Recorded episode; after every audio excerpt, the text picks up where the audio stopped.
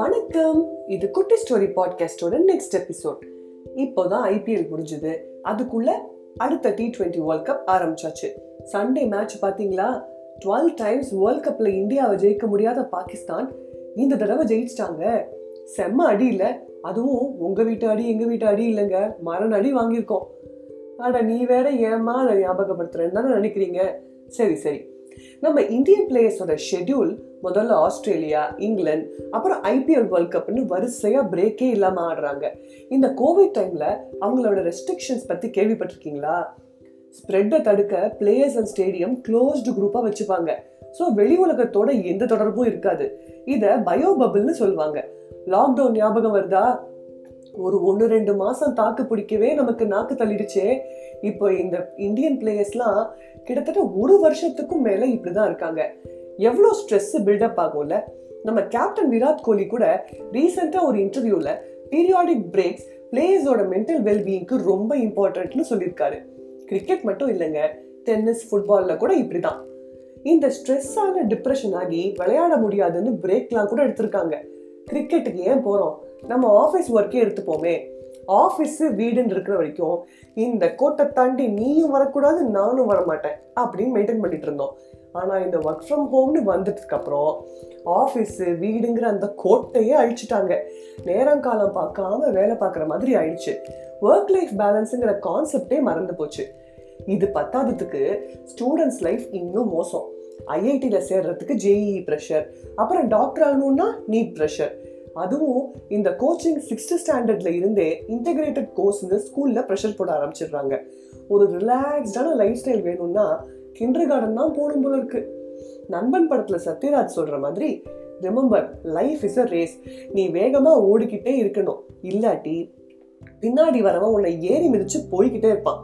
இப்படி எத்தனையோ teachers, parents, சொசைட்டின்னு நம்மளை உசுப்பேத்தியே உடம்ப ரன்னங்களும் ஆக்கிட்டாங்க. அப்போ இப்படி சின்ன வயசுல இருந்தே நமக்குள்ள டெவலப் பண்ணி விடுற மென்டல் ஸ்ட்ரெஸ் அண்ட் ப்ரெஷரை ஹேண்டில் பண்ண தெரியாம எத்தனை இழப்புகள். ஃபாரின்லலாம் டிப்ரெஷன்ல இருக்கிறவங்களுக்கு சப்போர்ட் குரூப்னு நம்ம கூச்சப்படாம ஜாயின் பண்றதுக்கு ஃபெசிலிட்டிஸ் இருக்கு. ஈவன் சைக்காட்ரிஸ்ட பாக்குறது கூட கேஷுவலா ஒரு ஃப்ரெண்டை மீட் பண்ற மாதிரி தான் பார்ப்பாங்க. சில யூரோப்பியன் கண்ட்ரீஸ்ல என் ஃப்ரெண்டுக்கு depression, I need to support அப்படின்னு சொன்னா கண்டிப்பா லீவ் அலோவ் பண்ணணுமா. ஆனா இங்க எனக்கு டிப்ரெஷன் அப்படின்னாலே, அட போமா சும்மா உளராத காமெடி பண்ணிக்கிட்டு ஆஃபீஸ்க்கு வா அப்படின்னு சொல்லுவாங்க. நம்ம ஊரில் சைக்காட்ரிஸ்ட் கிட்டேயோ இல்லை கவுன்சிலிங் போகணும்னாலோ ஓ பைத்தியமா அப்படின்னு டேர்ன் பண்ணிடுறோம். இது பத்தாதுன்னு இப்போ பர்சன் டு பர்சன் கான்வர்சேஷனே இல்லை. சோஷியல் மீடியா, வீடியோ கேம்ஸ்ன்னு இந்த வர்ச்சுவல் வேர்ல்டில் தான் இருக்கும். ரியல் வேர்ல்டில் டிப்ரெஷனில் இருக்காங்கன்னு பார்த்து ஃபீல் பண்ணலாம். ஆனால் இந்த வர்ச்சுவல் வேர்ல்ட்லாம் சுத்தம். இப்போதான் மென்டல் வெல்பீயிங், சீக் ஹெல்ப்னுலாம் காதுல விழுகுது. அது மூலமா some of us are opening up.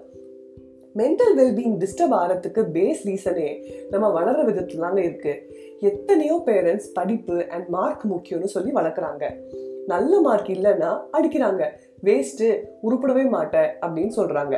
படிச்ச எத்தனையோ பேர் பெருசா படிக்காத அம்பானி கிட்ட வேலை பார்க்கலையா? படிப்பு வேற, அறிவு வேற, கரெக்டா? வெற்றியும் தோல்வியும் வீரனுக்கு சகஜம் அப்படின்ட்டு நம்ம வடிவேல் ஸ்டைல்லையோ இல்லை தோத்தாலும் ஜெயிச்சாலும் மீசைய முறுக்கு அப்படின்னு விவேக் ஸ்டைல்லையோ சொல்லி கொடுத்து வளர்த்தாலே போதும். வளர்த்ததெல்லாம் அப்படிதாம்மா, ஆனால் தோல்வி மேலே தோல்வி வந்தா எப்படிதான் தாங்கிறது அப்படின்னு கேட்டா, நம்ம முன்னாடி எபிசோட்ல பார்த்த மாதிரி Mariyappan Thangavelu, women's hockey team players இப்படி எல்லாருமே கஷ்டத்துல உருண்டு புரண்டு முட்டி மோதி வளர்ந்தவங்க தான். ஸோ சீக்ரெட் என்னன்னா, எத்தனை தடவை தோத்தாலும் முதல் தடவை தோக்கிற மாதிரியே தான் இருக்கணும். அது எப்படி முடியும் அப்படின்னு கேட்டிங்கன்னா, nothing is permanent in this wicked world, not even our troubles. இந்த சார்லி சாப்ளினோட கோட் தான் இதுக்கு பதில். இந்த எபிசோட் ரீசெண்டாக டூலெட் அப்படின்னு ஒரு படம் பார்த்த எஃபெக்ட். படம் ஃபுல்லாக கஷ்டப்படுற ஒரு அழகான சின்ன குடும்பத்தை பற்றி தான். அவங்க தேடுற வாடகையில் வீடு தேடுறது தான் கதை. அந்த படத்துல அப்செட்டா இருக்க ஹீரோ கிட்ட இந்த சார்லி சாப்ளின் வரிகளை சொல்லுவாரு, எந்த கஷ்டமும் ரொம்ப நாள் இருக்காது, எந்த நிமிஷத்தையும் மிஸ் பண்ணிடாத.